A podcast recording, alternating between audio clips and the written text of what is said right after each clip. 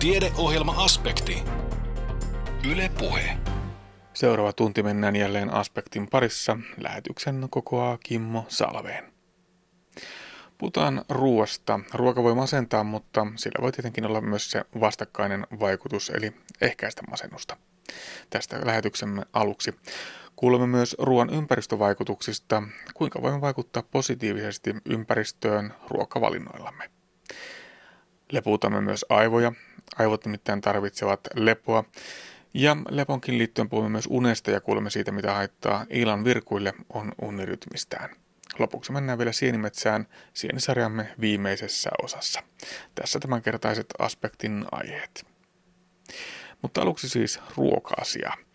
Makkaraa, valmisruokia, vaalea vehnäleipää ja sokeripitoisia juomia kannattaa vältellä, jos haluaa pitää mielen virkeänä ja terveenä. Sen sijaan mielelle edullisia ruoka-aineita ovat tutut ihanuudet, kuten marjat, hedelmät, täysyä vilja, kala ja onneksi myös kahvi.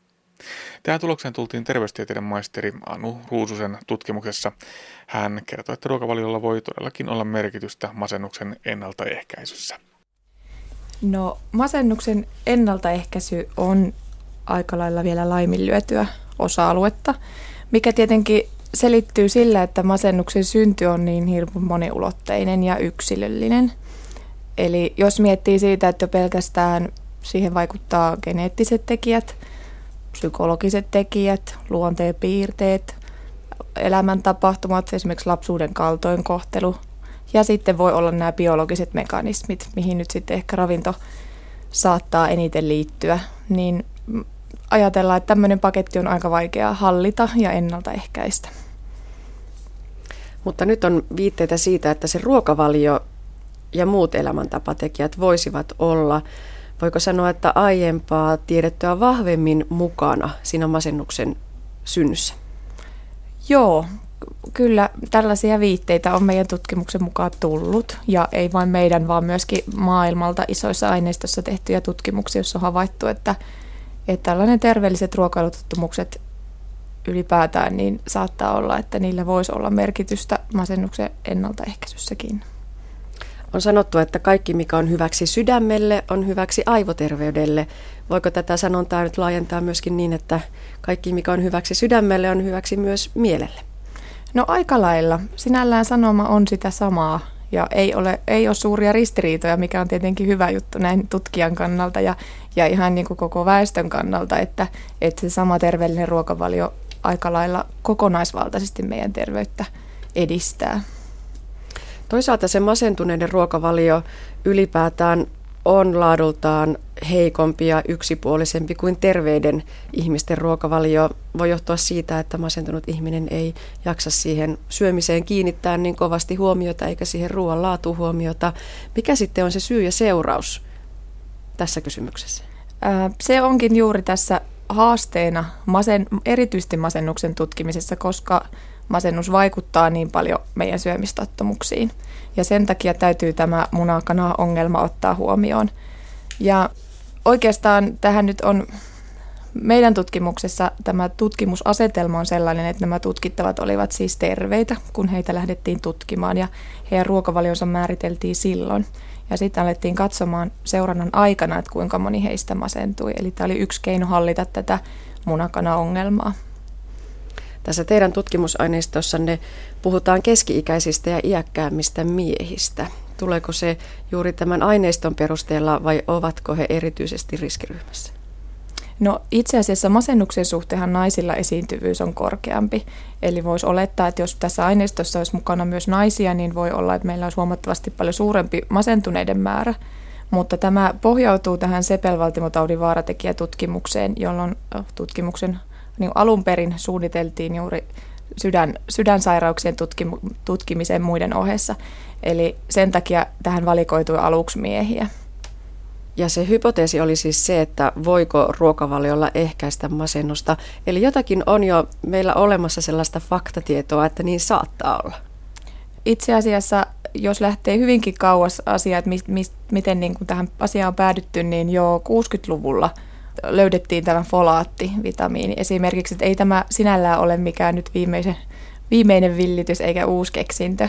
Eli kyllä, kyllä ravintoaineiden suhdetta mieleen on tutkittu jo kauan, mutta se sitten, että nyt vasta ehkä viime aikoina siihen on ihan näissä isommissakin aineistossa tullut kiinnostus katsoa, että mikä on masennuksen ja ruokavalion välinen yhteys. Ja se, mikä on tylsää, on se, että tutkijoiden viesti on ihan sama kuin aina aikaisemminkin. Eli terveellinen, monipuolinen, runsaasti kasviksi ja hedelmiä marjoja sisältävä ruokavalio on se ruokavalio, joka ehkäisee masennusta. Eikö teillä oikeasti ole tämä virkeämpää viesti? No ei, ei, ei sellaista kannata lähteä keksimään, jos, jos tämä vanha hyvä sanoma pitää paikkansa tässäkin. Eli kyllä se toisaalta se, että sieltä tulisi nyt joku esimerkiksi joku yksittäinen ruoka-aine, joka yllättäisi, niin se olisi ehkä, tai voisi ajatella, että siinä olisi ehkä suurempi, suuremmalla todennäköisyydellä kyse sattumasta. Että tämä, se on tämä sama tylsä paketti, mutta sinänsä kuitenkin merkityksellinen, että sehän on kuitenkin se alue, missä meillä suomalaisillakin on paljon tekemistä. Eli vaikka sanoma on vanha ja tylsä, niin se käytännön toteutus sitten edelleen saattaa jäädä puoliväliin. Niin, tämän totuuden jokainen meistä tietää ja osaa, mutta sitten kun ollaan siellä kaupan hyllyjen ääressä, niin valinnat eivät toteudu sen mukaan. Niin se helposti menee. Yksi ravintoaine, joka nyt on erityisesti nostettu tosiaan jo aikaisemminkin esille, on tämä folaatti. Ja se suorastaan näyttää suojaavan masennukselta. Mikä folaatti on miehiään? Folaatti on siis B-ryhmän vitamiini ja vesiliukoinen vitamiini, eli sitä ei, ei kovin paljon meidän elimistöön varastoidu ja sitä olisi hyvä saada ruokavaliosta päivittäin. Ja folaatin merkittävimmät lähteet meidän ruokavaliossa, no kasvikset, hedelmät, marjat. Kasviksista varsinkin kaalit, esimerkiksi parsakaali, lehtikaali ja ylipäätään vihreät kasvikset, missä sitä on runsaasti. Hedelmistä esimerkiksi appelsiinissa on paljon folaattia – ja sitten no linssit, pavut, soija, missä on folaattia runsaasti. Ja eläinkunnan tuotteiden puolelta sitten maitovalmisteissa ja lihavalmisteissakin on sitä runsaasti, varsinkin maksassa on tosi paljon folaattia. Ja no edelleen itse asiassa suomalaisten tärkein lähde on kuitenkin täysjyvä viljavalmisteet, että niistä me saadaan suurin osa folaatista, ainakin Finravinto 2007 tutkimuksen mukaan. No miksi folaatti nyt näyttäisi olevan niin kovin tärkeä? Eli folaatti on siis mukana monessa niin normaaliin kasvuun ja kehitykseen liittyvissä, liittyvissä reaktioissa meidän elimistössä. Hermosolujen kehittymiseen ja punasolujen kehittymiseen tarvitaan folaattia. Sitten se on tosiaan DNA-synteesissä mukana. Hermostoputken sulkeutuminen on ehkä semmoinen yleisin, mikä tiedetään, että raskauden aikana tarvii vielä ekstra määrän folaattia juuri sen sikiön kehityksen kannalta. Eli kyllä sen tehtävät on hyvin, hyvin monimuotoiset. No tiedetäänkö jo määristä? Voiko suositella jotakin määrää, minkä verran folattia vaikkapa päivittäin tarvitaan, jotta se masennukselta suojaava tuota, elementti alkaa siellä toimia? No oikeastaan suojavaikutuksessa ei, ei vielä määrin oikeasti osata ottaa kantaa, mutta se olisi ehkä se vähimmäis, vähimmäismäärä nyt olisi se, mikä suomalaisille yleisesti suositellaan, se 300 mikrogrammaa päivässä, mihin me suomalaiset ei siis edelleenkään ylletä väestötasolla. Eli se olisi jo ihan hyvä lähtökohta meille. Siis naisillehan, jotka on hedelmällisessä iässä, niin suositellaan sitä 400 mikrogrammaa. Että voisi ajatella, että, että jo tämä olisi meille hyvä tavoite. No pärjääkö pelkällä ruokavaliolla vai täytyykö käydä vitamiinipurkilla? No ihan varmasti ruokavaliollakin pärjää, jos siihen on valmis panostamaan. Eli se voisi ajatella tässäkin, että se yleinen suositus kasvista hedelmien marjojen käytöstä se vähintään puoli kiloa päivässä kuusi annosta, niin se jo riittäisi, jos monipuolisesti käyttää kasviksia, niin aika, aika hyvään ja runsaaseen saantiin. Ja siihen lisänä tiet, tietysti ne täysjyväviljavalmisteet ja, ja sitten se muu folaatti, mikä tulee vielä eläinkunnan tuotteista – Toisaalta sitten taas folaatti on, on vitamiini, joka häviää helposti ruoanvalmistuksessa, eli kuumennettaessa esimerkiksi jos parsakaalin keittää ylikypsäksi, niin siinä on huomattavasti paljon vähemmän folaattia kuin siinä, että sitä söisi pureskelisi raakana. Eli siinä tämä kato sitten on kuitenkin aika suuri verrattuna ehkä moniin muihin vitamiineihin. Eli folaatti on yksi tällainen sankariaines Täällä omassa väitöksessäsi Anu Ruusunen nostetaan esille myös kahvi. Kahvijuomisen on havaittu olevan yhteydessä alentuneeseen masennusriskiin. Pääseekö kahvi taas pitkän tauon jälkeen pannasta? Joo, kyllä, kyllä kahvi näyttäisi olevan mielelle edullinen mieluumminkin kuin haitallinen. Ja oikeastaan tämä kahvin pannasta päästäminen on jo, on jo tapahtunut suhteessa muihin sairauksiin. Eli me tiedetään, että tyypin 2 diabeteksen riskiin ja sydän- ja verisuonitautiriskiin, niin saattaa olla, että kahvilla on pikemminkin myönteisiä vaikutuksia kuin, kuin että se olisi haitallinen. Ja voi tietenkin miettiä, että kuinka paljon kahvin, kahvin edut perustuu juuri kofeiiniin, mutta et se, on, se on mahdollista, mutta toisaalta siellä on paljon näitä esimerkiksi fenolisia yhdisteitä, joilla saattaa olla sit myönteisiä vaikutuksia terveyteen. Entä sitten ne pahikset? Täällä listataan muun muassa makkarat, lihavalmisteet, sokeroidut jälkiruuat, sokeripitoiset juomat, valmisruuat, vaalea vehnäleipä ja perunavalmisteet. Eli nämä on niitä ruokia, jotka ovat yhteydessä lisääntyneisiin masennusoireisiin. Aika tuttu lista. Joo, meidän aineistossa erottu tämmöinen ruokavaliotyyppi, eli osa näistä miehistä, tai nämä, nämä miehet, jotka eniten käyttivät näitä ruoka-aineita, niin olivat sitten, heillä oli enemmän masennusoireita. Ja aika lailla tyypilliselle suomalaiselle epäterveelliselle ruokavaliolle se kuulostaa. Ja tuleeko se näiden haitallisuus juuri sitä kautta, että nämä korvaa ruokavaliosta ne terveellisen monipuolisen runsaasti kasviksia, hedelmiä ja marjoja sisältävän osuuden? No se saattaa olla osittain niin juuri, että ne, että neitä, ne eivät sisällä sitä hyvää, mutta aikaisemmin, aikaisemmissa tutkimuksissa on spekuloitu sitä, että se ei ehkä olekaan pelkästään se, se, mikä jää pois ruokavaliosta, vaan myös se, mitä, mitä me syömme. Eli molemmat puolet saattaa olla ehkä yhtä merkityksellisiä. Ja tiedetään esimerkiksi se, että sokerin käyttö, miten se vaikuttaa ihan meidän biologiaan ja e, esimerkiksi se saattaa olla tulehdustekijöihin yhteydessä. Eli kumpikin on olennaisia, paitsi se mitä me laitamme suuhumme, niin myös se mitä me emme laita. Palataan sitten vielä tänne omaan väitökseesi. Noiden ruokavalioasioiden lisäksi todettiin, että tämä elämäntapa interventio oli aika tehokas. Joo, oli tehokas. Eli tämä pohjautui tähän diabe- suomalaisen diabeteksen ehkäisytutkimukseen, jossa on jo aikaisemmin havaittu, että tämä diabeteksen puhkeaminen saatiin viivästettyä näillä, tällä elämäntapa, elämäntapa-interventiolla, eli heitä kannustettiin vähentämään painoa tai pudottamaan painoa ja sitten syömään suositusten mukaisesti rasvoja, eli suhteellisen vähän rasvaista ja rasvan laatu vielä, että oli ohjattu, että se saataisiin kuntoon. Eli pehmeätä rasvaa suhteessa enemmän kuin tätä kovaa rasvaa. Ja lisäksi kuidun, kuidun saanti oli sellainen, mihin kiinnitettiin huomiota ja, ja liikunta. Eli tässä myöskin liikunta huomioitiin. Ja siinä tosiaan havaittiin, siis tämä oli tämä interventioryhmä, joka sai tätä tämmöistä tehostettua ravitsemusohjausta.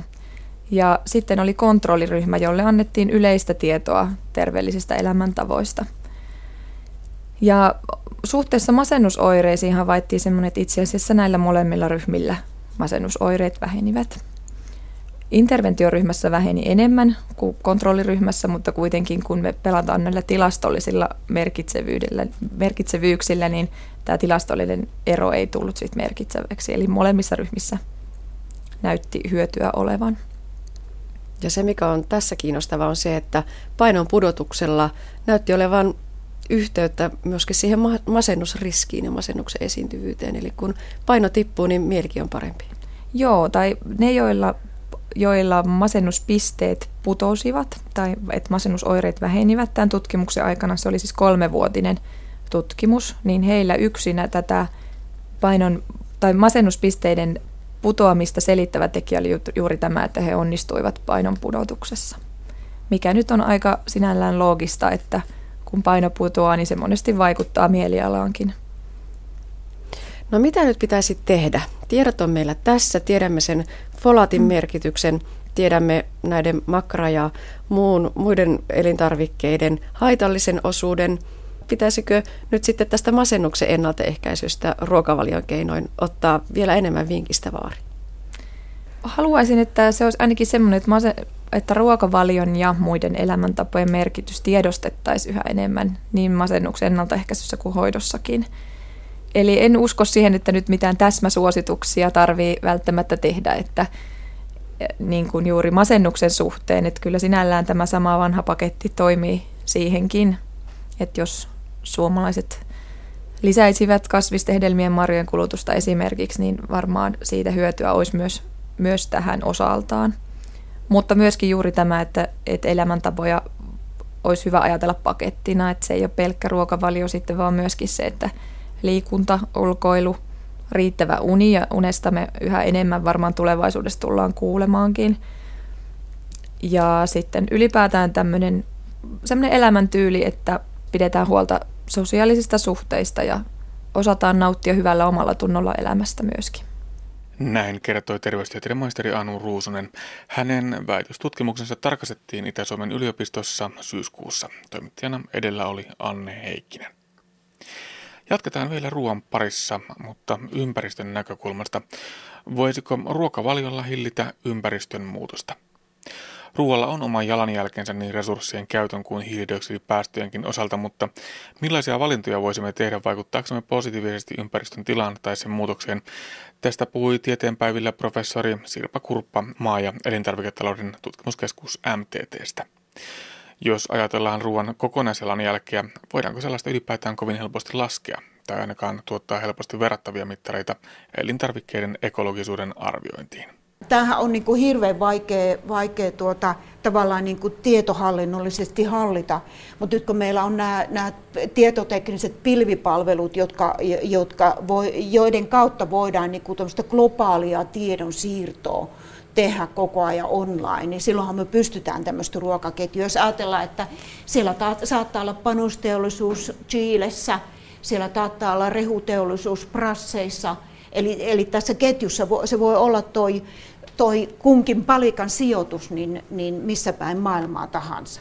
Ja meidän pitäisi jotenkin niin kuin hahmottaa se, että, että mikä ympäristövaikutus näillä eri, eri stepeillä, stepeillä on. No nyt kun me katsotaan ruoantuotantoa, niin, niin me on perinteisesti, perinteisesti tähän mennessä oikeastaan aika pitkälti puhuttu niin kuin joko ympäristösuojelusta tai, tai, tai ympäristöhaitoista. Eli me on puhuttu näistä kuormitusjalanjäljistä ja hiilijalanjälki, vesistökuormitus, nyt kehitteillä on ekotoksinen jalanjälki, ne on näitä kuormitusjalanjälkiä. Eli paljonko meidän toiminta niin kuormittaa ympäristöä. Mutta nyt sitten eh, sen rinnalle on entistä enemmän ollaan tuomassa resurssijalanjälkeä just siinä mielessä, että, että tuota, katsotaankin sitä, että hetkinen, että mitäs, miten raaka-aineita me ylipäänsä otetaan käyttöön ja ruvetaan vertaamaan sitä, että miten tarkkaan me nyt raaka-aineita käytetään ja paljonko meillä ylipäänsä on käytettävissä siinä meidän toimintaympäristössä niitä raaka-aineita. Ja vesijalanjälki ja ravinnejalanjälki on nyt näitä resurssijalanjälkiä. Eli niissä molemmissa ravinnejalanjälki on vasta juuri parhaillaan kehitteillä. Semmoinen typpijalanjälki on olemassa jo, jo tuolta netistä löytyy ja vesijalanjäljestäkin löytyy joitakin, joitakin versioita tai aika montakin versioita. Mutta siinä aina verrataan sitä, että paljonko sitä resurssia otetaan käyttöön ja, ja, ja miten tehokkaasti sitä loppujen lopuksi sitten viedään sinne, sinne lopputuotteeseen. No sitten jos me ajatellaan ruokaa, niin se ei paljon auta, että me tiedetään, että paljonko porkkana, por, paljonko on porkkana ympäristövaikutuksista, me ruvetaan vertaamaan vaikka sitä siihen naudanlihaan. Et kun niillä on siinä ruokavaliossa kokonaan erilainen niin kuin roolinsa. Ja, ja tuota, sen takia niin varsinkin kun ruoasta puhutaan, niin se tavallaan niin kuin, toiminnallinen, kutsutaan LCA-kielessä funktionaalinen yksikkö, niin se on loppujen lopuksi aika tärkeä, että mitä kokonaisuutta vasten verrataan. Mä olin, puhu, mä olin tuota pari päivää sitten semmoisessa tilanteessa, jossa ra, oli rakennusteollisuuden tai rakennusten ympäristövaikutuksia. Ja rakennusteollisuuden edustaja hirveän vahvasti puhuu esille sitä, että heidän lopputuote on talo. Ja vasta sen, niin kuin, sen, sen talon kokonaisuudessa pystytään niin kuin, ihan oikeasti arvioimaan, että, että miten ekotehokkaita erilaiset ratkaisut on. Ja ruoan kanssa on ihan sama juttu, eli, eli vasta sitten oikeastaan kun haetaan se ravitse, henkilökohtaisen ravitsemuksen oikea dietti, niin vasta siinä kokonaisuudessa voidaan sitten ruveta tekemään niitä, niitä tuota, muunnoksia, jossa päästään katsomaan sitä, että, että miten ekotehokkaasti me eletään. Eli, eli semmoinen, että me verrataan, verrataan ihan erilaisia ihmisiä ja erilaisia diettejä keskenään, niin se ei oikein hirveän paljon sitten, sitten niin kuin loppujen lopuksi anna. No nyt tuossa mä, tässä mä kerron nyt vähän sitten vielä, en mene enemmän siihen, että, että millä tavalla niin kuin oikeastaan ympäristövaikutusten arviointi tehdään. Se tehdään, tässä on, olisi nyt resurssi tai päästö pääasiassa, tuolla on päästöjä, niin se tehdään sillä tavalla, että meillä on nämä vaikuttavat, tavallaan niin kuin vaikuttavat kemialliset yhdisteet, jotka, jotka, on, on niin kuin, jotka ympäristöön vaikuttaa. Ja, ja kullakin niillä on yhteyksiä erilaisia ympäristö, erilaisiin ympäristömuutoksiin, eli ilmastonmuutokseen, rehevöitymiseen. Ja sillä saattaa olla sitten useampia erilaisia taustavaikuttajia. Niin kuin ilmastonmuutokseen meillä on ne tyypilliset kasvihuonekaasut, hiilidioksidi, metaani ja dityppioksidi, jotka sitten kaikki vähän eri tavalla vaikuttaa. Ja se mikä on, on tuota, nyt kun palataan siihen, mä puhun sitä globaalista ketjusta, niin se mikä on LCA niin kuin näkökulmassa niin semmoinen aika fiksu juttu, on tuo normalisointi.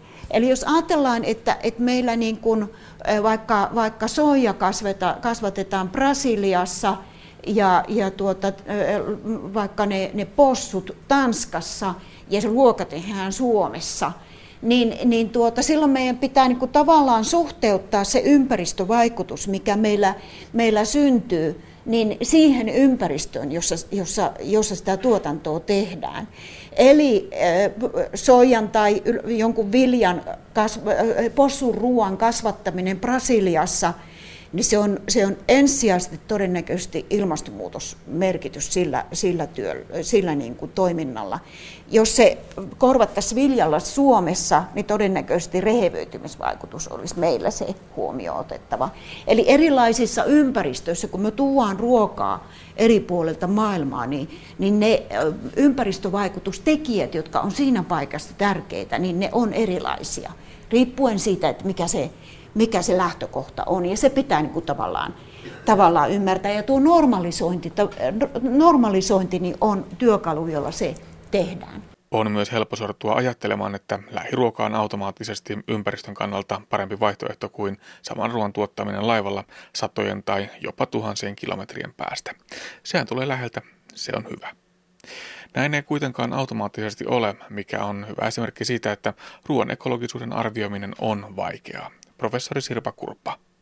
Sitten se, että, että tuota, minkä takia loppujen lopuksi niin se tuotteen tausta on tärkeä ja, ja mikä, jos puhutaan lähiruuasta, niin minkä takia niin kuin lähiruuankin osalta, osalta tuota, nimenomaan se, että mistä se tulee, niin on, on tärkeää. On se, että jos katsotaan, mistä ruoan ympäristövaikutukset on peräisin, raaka-aine, teollisuus, kauppa ja kotitalous ilmastonmuutostekijät niin, niin on, on semmoisen 70 prosenttisesti ainoastaan, jos on näitä irtopakasteita, jotka, jotka sitten säilytetään kaupassa.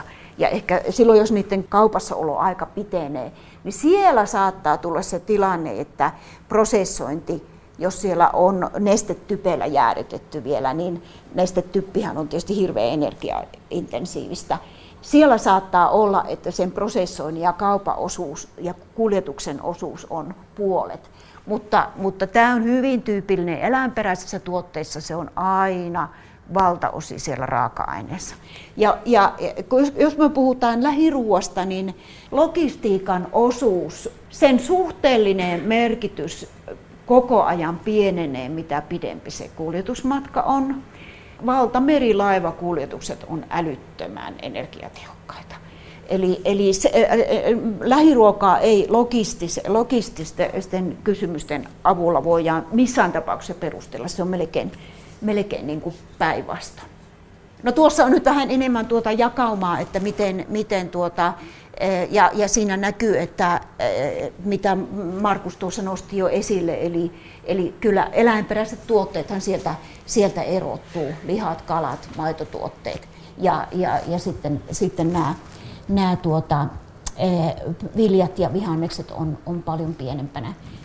No tuossa näkyy nyt vähän sitten sitä, sitä että kun erilaisia ruokia, siellä on, siellä on tuota kasviskiusaus, härkäpapu, pihvit, niin nyt sitten kun katsotte näitä kasviruokia, siellä se ympäristövaikutus on kokonaisuudessaan pieni, mutta siellä sitten kun me kasviksia käsitellään ja, ja, ja, ja keitellään ja muuta, niin siellä sitten suhteellisesti tuo kotitalouden ja raaka-aine, raaka-aineiden niin kuin se, se jakauma tasoittuu, eli se onkin aika tasainen. Siellä loppujen lopuksi siinä vekeruuan käsittelyssä sitten on suhteellisesti enemmän sitä ympäristövaikutusta, mutta kokonaisuudessaan se, se tilanne, tilanne on pieni. Logistiikasta niin mä sanoin, siellä on ainoastaan silloin, kun puhutaan, puhutaan tuota, tuore- ja leipomotuotteista, ja siinäkin se aika paljon liittyy siihen, että siellä on hävikkiä helposti ihan kohtuullisen paljon. Lämpösäädellyt tuotteet, niissä tietysti se energian kulutus siinä lämpösäätelyssä on on, on, tuota, on niin kuin ongelmallista. Että jos, jos se on niin kuin jäädytettyä tuotetta maailman, laivan ruumassa, niin, niin, niin se on aika, aika tehokasta, mutta jos se on lämmitettyjä tuotteita tai, tai sitten meillä pakkaskuljetuksia, jossa on, on tuota, niin, lämpösäätely yleensä. Ja lähiruuan ongelmana on ne pienet kuljetuserät ja tehottomat kuljetukset, eli se, se kääntyy itseään vastaan. Sesonkisuus. Sesonkisuus on tietysti niin, niin tuota, voisi sanoa, että miksi loppujen lopuksi, miksi ei enemmän käytetä sitä sesonkisuutta, miksi meillä pakaste säilötään, miksi meillä tehdään sen, sen tuota oikeastaan niin kuin ympärivuotisen säilymisen kannalta, osalta niin, niin hirveän painotetusti töitä, tai, tai se, että kun on globaalit kuljetukset, että saadaan sitä mansikkaa joulupöytään ja niin poispäin. Eli, eli kyllä meillä, me, kukaan ravitsemustieteilijä ei ole sanonut, että meillä, meillä olisi mahdollista paljon parempaan sesonkisuuteen meillä. Eli syödä talviaikaan juureksia niin kuin ennen syötiin ja, ja, ja semmoista tuotetta, joka on helposti säilyvää. Ja sitten, sitten syödä todella niitä tuoreita marjoja ja, ja, ja sitä tuotetta silloin, silloin kesäaikaan. Eli, eli, ja ja se, siinä, siinä on tavallaan se etu, että kaikki se turhat ympäristövaikutukset sieltä poimiutuu pois. No sitten mä alan, alan tuota, lähestyä sitten loppua, että mitä tällä, tällä tuota voidaan, tästä voisi yhteen vetää, niin samalla tavalla kuin oikeastaan, tässä sanoisin, että, että tuota, Ehkä silloin, kun, silloin kun, kun tietenkin kun halutaan isoja kokonaisvaltaisia muutoksia, niin semmoinen oikeastaan se oikein suuntainen trendi on tärkeää. Ja niin kuin noista äskeisistä kuvista voitte aika lailla päätellä, eli, eli siellä oli kasvispainotteisuus, siellä oli sesonkisuus, turhien säilyttämisen poistaminen. Siellä oli toisaalta sitten niin kuin se vähän paimentaminen se, että millä teknologialla se tuote tulee. Eli semmoiset kokonaislinjaukset on, on tietysti tärkeitä, mutta, mutta sitten toisaalta niin itsenäiset valinnat. Eli se, että et, et, tavallaan, että mikä on se muulle sopiva ruokavalio, ja sitten sen sisällä sitä, sitä, sitä niin kuin muunnosta, eli kuinka paljon kun siellä, siellä voidaan, voidaan sitä eläinproteiinia vaihtaakin tai vaikka maitoa vaihtaa näihin kasvisperäisiin maidon tyyppisiin tuotteisiin, jotka on heti niin kuin ympäristövaikutukseltaan kevyempiä. Eli tavallaan niin kuin itsenäisyyttä siihen, sitten kohtuullistamista tietenkin, eli, eli kyllä meidän pitäisi päästä, päästä hyvänen aika siitä eroon, että me sairastutetaan itsemme ylenmääräisellä syömisellä. Eli, eli, eli kyllä se on jotenkin niin kuin ihan me, meidän kohtuutonta käytöstä. Ja, ja tuota, no tietenkin jätteistä mä oon puhunut vähän, mutta jätteiden minimointi. Siis jätteistä voi sanoa sen, että, että tuota, e, e, se, että me käsitellään, niin hirveästihän niin kun korostetaan sitä, että, että orgaaninen jäte ja jätteiden käsittely pitää tehdä oikeaoppisesti. Mutta loppujen lopuksi me on laskettu se, että yksi kymmenis osa siitä haitasta pystytään niin kuin säästämään oikeaoppisella jätteen käsittelyllä. 90 osaa, sillä ei kerta kaikkiaan voida tehdä mitään, koska se on syntynyt siellä sen ruoan valmistuksessa jo. Ja ei, ei myös sitä pystytä poistamaan, vaikka kuin hyvin, vaikka kuin biokaasutettaisiin se biojäte. Jos oikein oppisesti käsitellään, niin yksi kymmenesosa haitasta saadaan korvattua. Eli sen tavallaan niin suuri merkitys on sillä, sillä, että miten suunnitellaan sitä ruokaa. Ja sitten tietenkin sitten niin, niin äh, luotettavan tiedon vaatiminen ja, ja muutoksen vaatiminen niille, jotka, jotka tuota, sitä ruokaa meille, meille tarjoaa. Ja nythän esimerkiksi nämä, nämä tuota, julkiset ruokapalvelut ja just tämän tyyppisten lafkojen ruoka, ruokapalvelu, mikä täälläkin on, niin, niin sillähän on hirveän iso merkitys, koska ne, ne tuottaa sitten tuhansia aterioita päivässä. Näin totesi professori Sirpa Kurppa maa- ja elintarviketalouden tutkimuskeskus MTTstä puheenvuoron taltioitus syyskuussa tieteenpäivillä Kuopiossa. Vaikuttaa siis voi, mutta helppoa se ei ole. Helpointa on varmastikin vähentää ruoan turhaa kulutusta, eli pois heittämistä, mutta toisaalta myös yleensyöntiä. Mutta kyllähän tuosta toivottavasti muitakin ajatuksia tarttui mukaan. Tuo puheenvuoron kuultavissa kokonaisuudessaan aspektin nettisivuilla osoitteessa kantti.net kautta aspekti. Kuuntelet siis aspektia, jonka kokoaa Kimmo Salveen. Tiedeohjelma Aspekti. Yle Puhe. Fyysisen työn rasittama kroppa kaipaa ja saa tarvitsemansa lepoa, mutta miten aivotyötä tekevän kannattaisi palautua työstä? Entä voisiko työ itsessään palauttaa ja elvyttää? Nyt puhutaan työhyvinvoinnista ja ihmisiksi töissä olemisesta. Asiantuntijana on työnohjaaja Satu Ruus. Onko se näin, että meistä jokaisesta välillä tuntuu siltä, että töihin lähteminen on raskasta? Sitäkään ei pidä kavahtaa, että se joskus siltä tuntuu.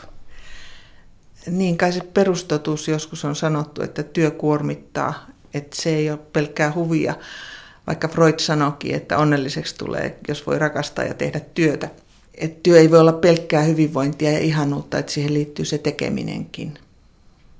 Pitääkö työhyvinvointia itse kunkin meistä välillä miettiä? Ja nimenomaan niin, että katsoo sinne peiliin.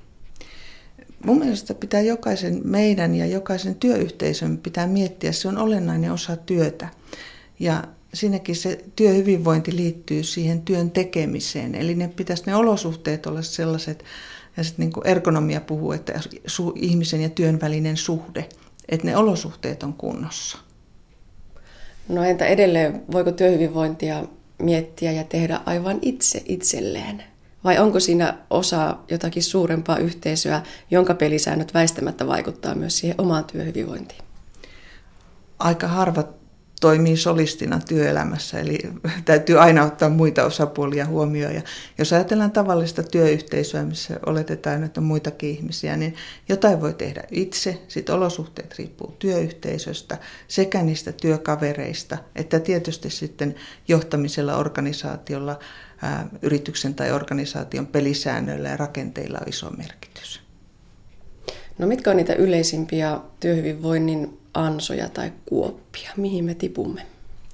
No, e- ehkä sellainen tulee mieleen ensimmäisenä, että ähm, ei hallita kuormitusta, että tehdään hampaat irvessä ja sitten on vaikea myöntää sitä, ettei selviydy jostain syystä. Ja sitten taas voidaan ajautua sellaiseen tilanteeseen, että se ainoa keino on hakea sairauslomaa ja yrittää päästä lepäämään, kun se taas ei sitten lepäämällä, ne, se työ ei muutu ja ne olosuhteet ei muutu. Että se puheeksi ottaminen sekä sieltä esimiesten että tekijän itsensä kannalta, että löytyisi se oikea tapa puhua niistä asioista ja puhua siitä työstä ennen kuin tapahtuu mitään ylimääräistä kuormitusta tai jopa uupumista. Kun puhumme siis työhyvinvoinnista, niin voiko työyhteisötaitojen ja työhyvinvoinnin väliin, näiden kahden erilaisen termin väliin laittaa yhtä suuruusmerkit? No varmaan taivutettuna vähän, eli ei ihan yksi yhteen, mutta jos sanotaan, että työyhteisötaidot on tapa edistää työhyvinvointia, eli tehdään asioita yhdessä. Ja sitten tietysti aina sen organisaation tai työyhteisön ehdoilla, että kukaan ei voi yksin määrätä, mutta ei myöskään yksin toimia. Et Suomen koripallojoukkueesta oli vähän aikaa sitten juttu siitä, että, että pelaajista jokainen tekee parhaansa, kukaan ei lusmuille ja sitten yhdessä tehdään se paras suoritus. Onko se niin, niin kuin tuntuu, kun seuraa julkista keskustelua ja, ja ihan kahvipöytäkeskusteluja, että kiireen tuntu on lisääntynyt ja ihmisten kuormitus on lisääntynyt ja työn raskaus, onko se vain tämmöinen meillä mututuntuma vai, vai onko siinä jotakin perää, että, että tavallaan tämmöinen työn mielekkyys, se, se on vähentynyt?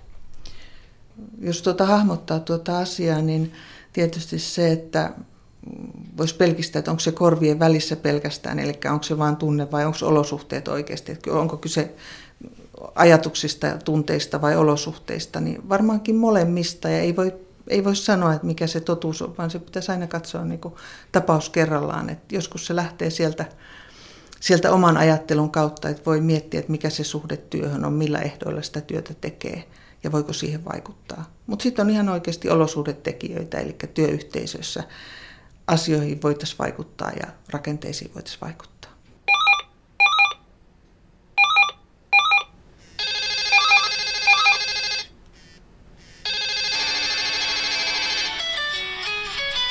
Onko se kiire se yksi pahimmista peikoista, joka sitä työhyvinvointia nakertaa?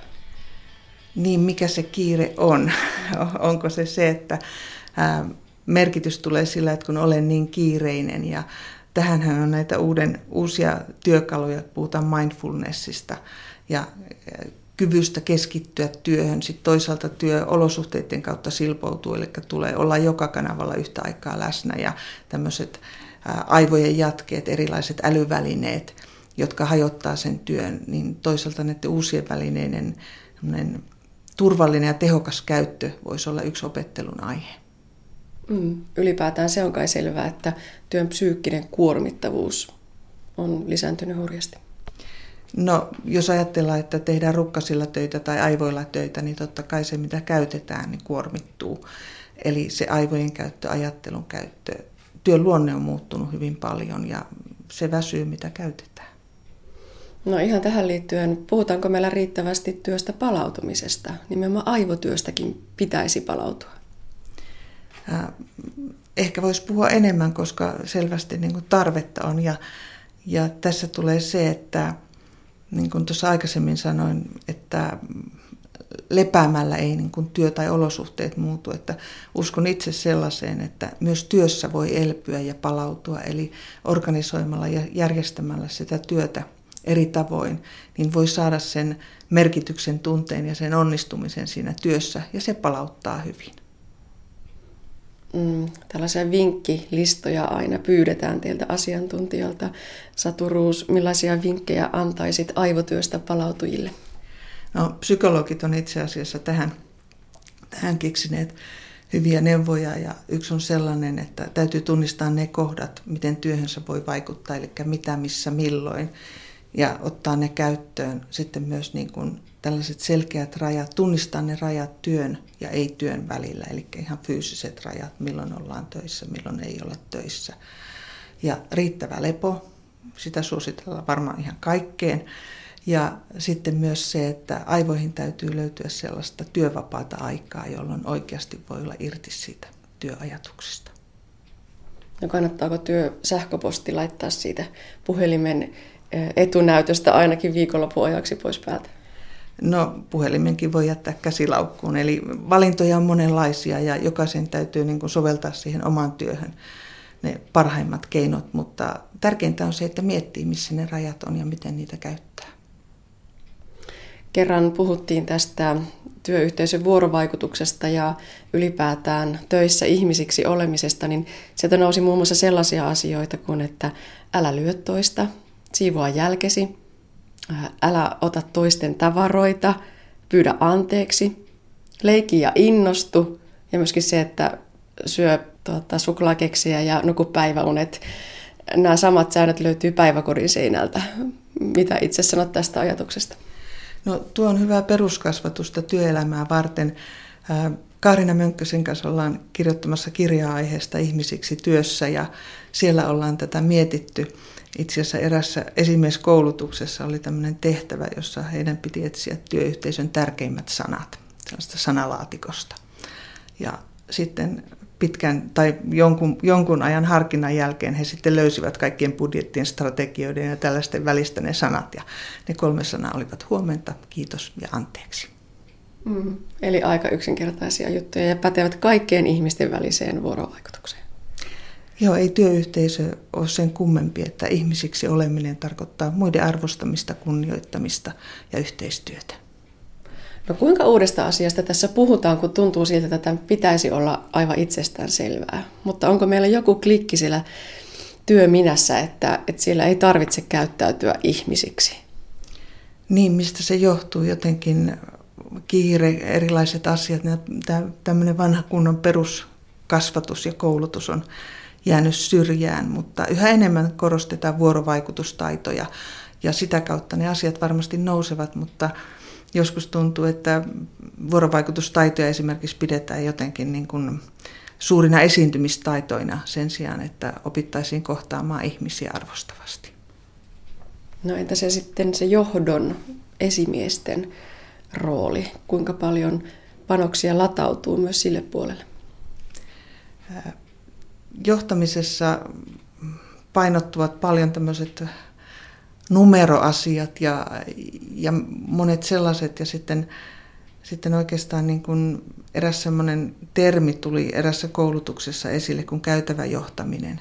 Eli ihmisten kuuntelu ja, ja semmoinen tasavertainen keskustelu ja mahdollisuus vaikuttaa niissä asioissa, jotka ei sitten ole työnantajan päätettävissä tai työnantajan vastuulla pelkästään. No mitä luulet, miten hyvin se viesti sinne nykyjohtoon alkaa kantautua? Aika paljon työhyvinvoinnista on puhuttu viime aikoina. Varmasti kantautuu ja sitten jos ajatellaan työyhteisötaitojen näkökulmasta, niin ehkä johto joskus kantaa liian isoakin vastuuta siitä, että ikään kuin se olisi pelkästään heidän vastuulla, vaan että työyhteisötaidothan tarkoittaa sitä, että jokaisella on vastuu itsestään ihan työterveyslain mukaankin ja työkaveristaan ja sitten taas johdolla oma vastuunsa. Että se, miksi Kaarina Mönkkösen kanssa puhutaan työyhteisötaidoista, että jos yli sata vuotta on puhuttu johtamisesta ja 90-luvulla ruvettiin puhua alaistaidoista, niin olisi korkea aika panna nämä yhteen.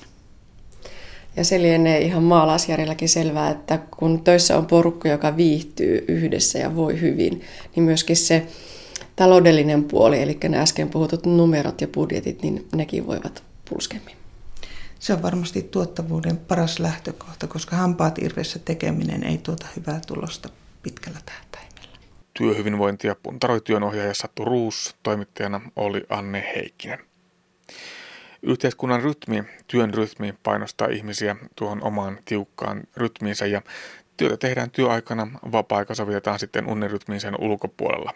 Esimerkiksi kolmenvuorotyöhön sopeutuminen voi olla yhtä tuskaa, mutta näin voi olla myös aamuunisten eli illanvirkkujen kohdalla, jotka nukkuisivat mieluusti aamulla pitkään.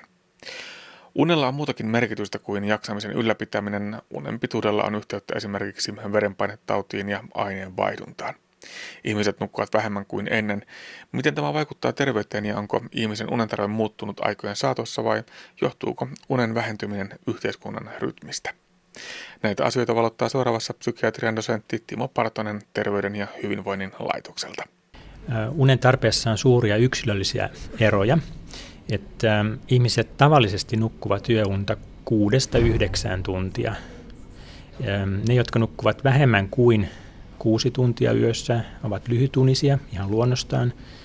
Ja sitten ne, jotka nukkuvat yli yhdeksän tuntia yössä, ovat luonnostaan pitkäunisia.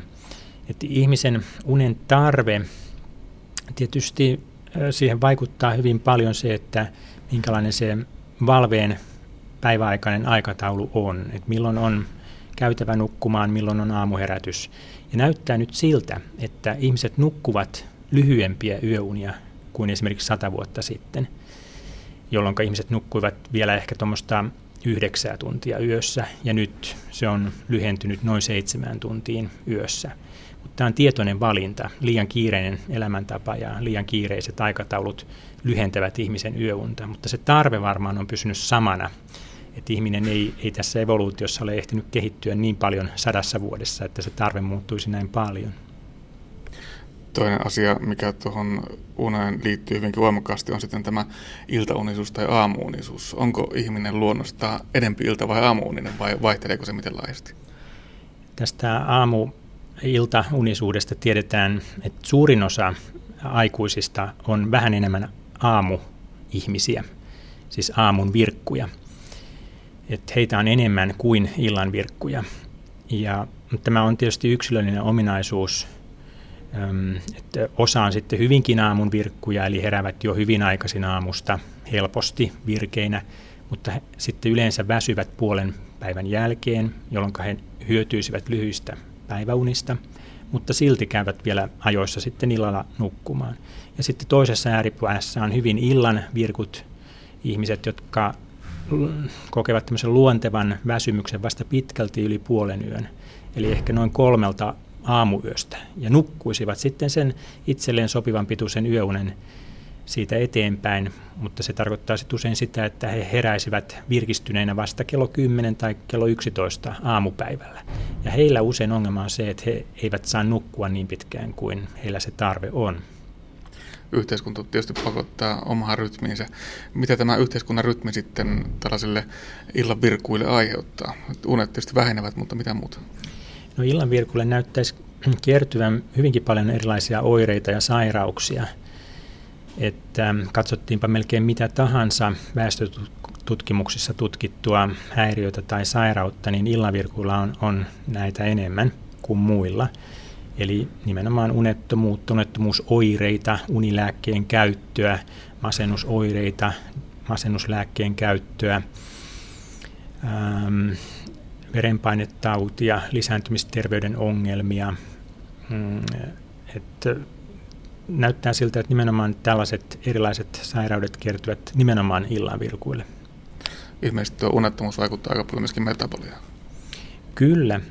Uni ja aineenvaihdunta on hyvin tiiviisti toistensa kanssa tekemisissä jopa niin, että se yöuni pitää sisällään erilaisia vaiheita, jotka toistuvat tämmöisenä unisykleinä. Ja niillä erilaisilla unen vaiheilla on erilainen palautevaikutus aineenvaihduntaankin ja myös tähän vuorokausirytmin kiivauteen, että käykö meidän elimistön sisäinen kello nopeammin vai hitaammin. Kyse ei kuitenkaan ole pelkästään unen määrästä, vaan myöskin laadusta ja ilmeisesti se ajoittumisesta.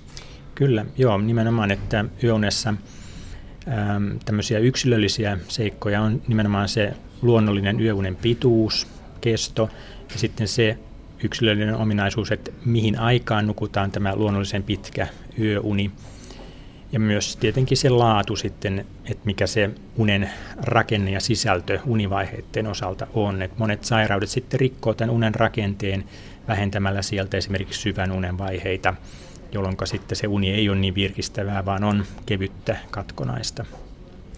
Mikä tota ihmisen unipalverytmiä sitten pohjimmiltaan säätelee? Ihmisen univalverytmiin luo sellaiset puitteet elimistön sisäinen kello. Eli sieltä tulee viesti siitä, että milloin on helppo havahtua hereille yöunen päätteeksi aamulla ja toisaalta tulee viesti sitten valvomisen päivän jälkeen illalla luontevasta väsymyksestä, jolloin olisi helppo nukahtaa, jos mitään nukahtamista estäviä ärsykkeitä ei ole. Sen määrää elimistön sisäinen kello, joka sijaitsee aivoissa – hermosoluissa, jotka sijaitsevat näköhermon ristin yläpuolella, eli suprakiasmaattisessa tumakkeessa. Nämä hermosolut muuttaa toimintaansa, siis toimivat vilkkaammin tai hitaammin, ja se näkyy sitten tässä univalverytmissä ja muissakin vuorokausirytmeissä.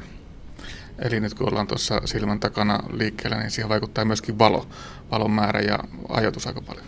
Kyllä, nimenomaan, että nämä elimistön sisäisen kellon muodostavat hermosolut saavat tiedon siitä, että onko tuolla ulkona päivä vai yö, mittaavat myös sen vuorokauden valoisan ja vuorokauden pimeän ajan pituuden, eli kertovat myös vuoden aikatiedon, onko siellä talvi vai kesä. Ja se määrittää hyvin paljon sitä, että miten aktiivisesti nämä sisäisen kellon hermosolut toimivat ja miten ihmisen nukkuminen muuttuu, miten ihmisen valvominen muuttuu, miten ruumiin lämmön vuorokausirytmit ynnä muut tämmöiset säännöllisesti toistuvat ilmiöt elimistössä sitten muuttuvat. Miten sitten täällä pohjoisessa, täällä on talvisi hyvin pimeätä. Miten se vaikuttaa ihmisten tähän vuorokausirytmiin? No talvi näyttäisi äm, johtavan siihen, että tämä sisäinen kello jätättää entistä enemmän.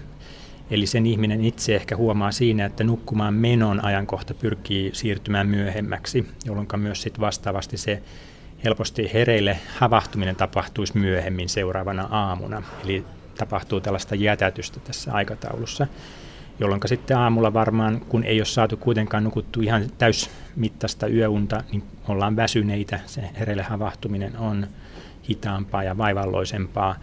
Mutta tästä jätätyksestä todennäköisesti aiheutuu myös niin sanottuja kaamosoireita. Eli ruokahalu kasvaa, ilmaantuu makean nälkää, etenkin iltapäivisin ja illalla. Ja jos syödään sitten illan aikana makeaa, siis sokereita, tärkkelystä, hiilihydraattipitoisia ruokia, niin se näyttäisi vain pahentavan tätä sisäisen kellon jätätystä. Eli johtavan enemmänkin sitten ongelmiin, kuin että se helpottaisi tilannetta. Tämä on varmasti aika monisyinen ongelma sitten. Se edelleen ruokkii masennusta ja monia ongelmia hyvinkin monta eri reittiä. Kyllä joo. Näin on, että on monimutkainen ilmiö, mutta yksi tämmöinen pääväylä näyttäisi olevan se tieto, mikä saadaan tänne sisäiseen kelloon ja sieltä edelleen läpi elimistön toimintojen. No nythän tätä pimeänä aikoina ihmiset yrittää erinäköisin äh, herätysvaloin, tämmöisin kirkasvaloin ja muin keinoin säätää. Miten tällaiset valot auttaa ja onko sillä valon laadulla mitä paljon merkitystä? Kyllä niistä keinovaloistakin on apua, jos niitä käyttöohjeiden mukaisesti käyttää. Eli elimistö on hyvin herkkä valon vaikutuksille, jotka tulevat silmän kautta elimistöön nimenomaan aamun tunteina. Jopa siinä ennen heräämistä on mahdollista vaikuttaa valolla tähän sisäisen kellon toimintaan. Et jos tämä toteutuu säännöllisesti mm, joka aamu tai lähes joka aamu, ainakin viitenä aamuna viikossa, niin on havaittu, että yöunen laatu paranee. Se tarkoittaa sitä, että ihmiset kokevat yöunensa virkistävämmäksi. Siitä tulee vähemmän kevyempi, siis sisältää myös enemmän niitä syvän unen vaiheita ja vähemmän katkonainen. Ja sillä on myös helpo, helpotusta näihin kaamosoireisiin, mutta se edellyttää sitä, että tosiaan sitä valoa, valossa oleskellaan säännöllisesti tavallaan koko kauden, talvikauden yli. Silloin siitä saa sen parhaan tuloksen irti. Miten nyt sitten, jos ajatellaan tällaisia illanvirkkuja, niin kuinka he parhaiten voivat yrittää sopeutua, millaisia vinkkejä antaisit heille tähän yhteiskunnan rytmiin? No illanvirkuilla on mahdollisuus vaikuttaa tähän oman sisäisen kellonsa toimintaan helposti ehkä kahdella tavalla. Että toinen on tämä valon käyttö rytmittämään tätä univalverytmiä, mutta se vaatii tietenkin sitä, että ensimmäisinä aamuina siihen valoon täytyisi herätä, eli tarvitaan varmaan herätyskellon apua, jotta herää ja sitten oleskelee siinä valossa.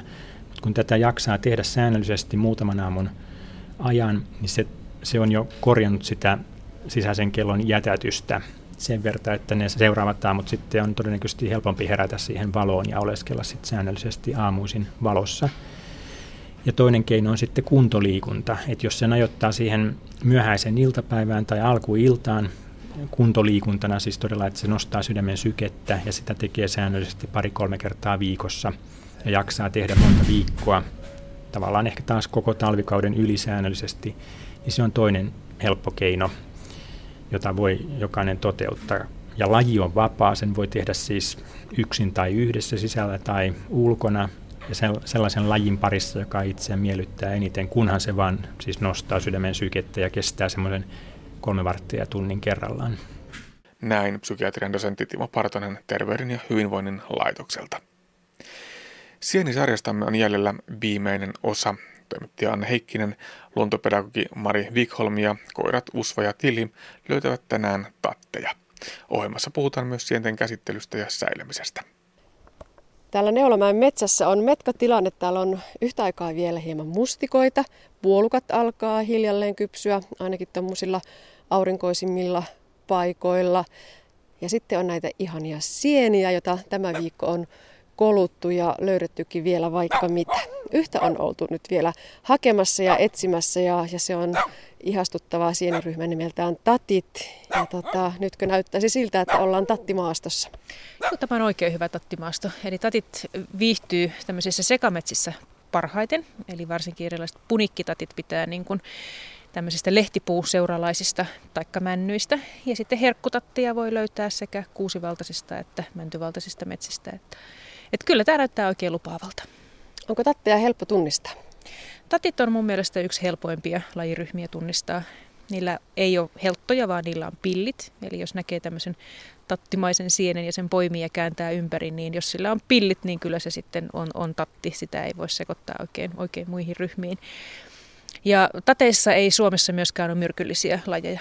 Eli tateille voi myös tehdä turvallisesti tämän maistamiskokeen. Jos, jos se maistuu kitkerältä, niin silloin kannattaa jättää metsään. Jos se on mieto, niin ei kun koppaa ja mukaan.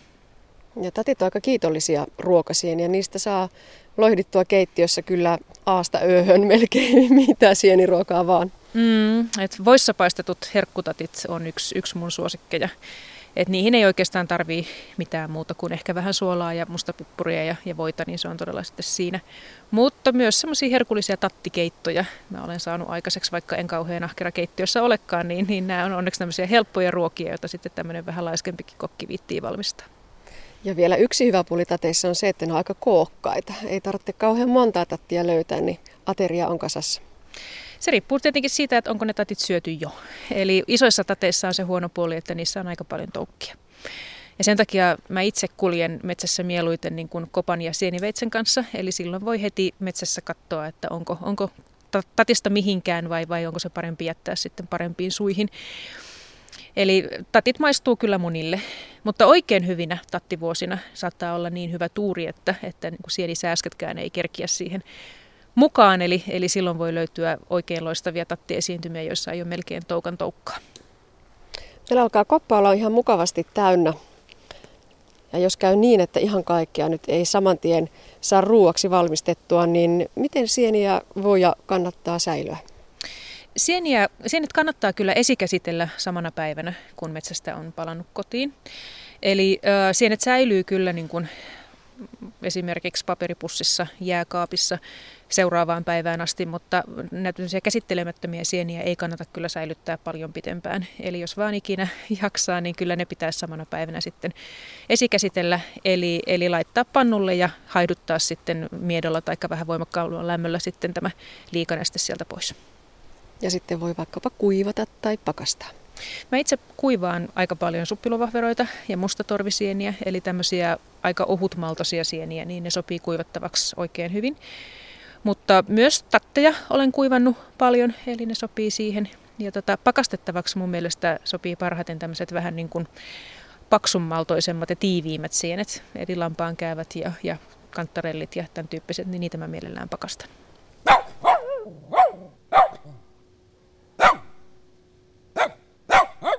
Mutta mennään vielä vähän taaksepäin ennen, ennen tuota näitä käsittelyjä, että kun sienimetsästä tullaan kotiin ja, ja koppa viedään keittiöön, niin miten sienet puhdistetaan? Useimmille riittää se, että jo metsässä on poistettu sienivetsen harjapäällä ihan nämä irtoroskat siitä pois ja tosiaan sitten leikattu nämä tämmöiset kovin toukkaset ja matoiset kohdat pois, niin se, se jo riittää. Mutta tota, meillä on sitten niin kuin tämmöisiä limaisia sieniä, niin kuin esimerkiksi limanuljaska, joka on nimestään huolimatta ihan hyvä ruokasieni, niin siitä kannattaa niin kuin ikään kuin nylkeä tai ottaa pois se limainen pintakerros. Ja sekin oikeastaan melkein kannattaa tehdä jo metsässä, jos vaan, jos vaan jaksaa. Ja toinen tämmöinen oikein hyvä ruokasieni, jolla on tämmöinen tahmea pintakerros, on, on voitatti tai lehtikuusen tatti. Eli niistäkin kannattaa se pinta, pinta poistaa. No entä sitten tämä karvalaukuksi sanottu karvarousku? Moni vanhan kansan ihminen ainakin poistaa siitä ne karvat pinnasta. Ei niitä tarvitse poistaa. Et se on kyllä ihan sitä samaa sientä kuin, kuin koko muukin sieni. Että tota, Kyllä mä olen kuullut, että monet tosiaan tykkää ottaa haperoista esimerkiksi sen pintakelmun pois tai poistaa tateista pillit, mutta tota, ei sitä tarvitse tehdä, mikäli niin kuin siinä ei ole jotain ihan, ihan näkyvää vikaa. Eli jos tatin pillis, pilleissä on paljon, paljon toukkia, niin totta kai ne silloin otetaan pois, mutta jos niissä ei ole mitään, mitään vikaa, niin ei muuta kuin vaan pilkotaan jo pannulle, ettei tarvitse nähdä ylimääräistä vaivaa kelmun poistamisessa. Mm, pääsee paljon vähemmälläkin. Mä luulen, että meillä on koppa nyt sen verran hyvällä mallilla, ehkä tuo sadekin tuolta vähän uhkailee. Pitäisiköhän käyttää tilaisuutta hyväksi ja lähteä hiippailemaan autolle päin, vaikka se on kyllä pakko myöntää, että tähän aikaan tosiaan niin metsä on harvinaisen hyvällä mallilla, mutta niin kai se on aina. Mutta tota, miten kauan nyt sieneen sitten kannattaa vielä lähteä? Miten kauan metsässä voi liikkua kopan kanssa? Kyllä, sieni-aika jatkuu vielä ainakin puolitoista kuukautta ihan reilusti. Jälleen taas sateesta riippuen. Mutta tota, kyllä yleensä niin kuin suppilovahveroita kasvaa ihan lokakuun lopulle asti ja marraskuullekin ihan pitkälti, että kyllä tässä on vielä monta hyvää viikkoa edessä. Näin lupasi luontopedagogi Mari Wikholm. Sienimetsällä kävi Anne Heikkinen. Ja näin päätyy tämänkertainen aspekti. Tällä kertaa kuulemme siitä, miten ruoka voi masentaa, mutta miten sillä voidaan myös ehkäistä masennusta. Kuulemme ruoan ekologisuudesta, leputimme aivoja ja puhuimme ilonvirkuista ja kuulemme niin Sinisäremme viimeisen osan. Lisää aiheistamme netissä osoitteessa kantti.net kautta aspekti.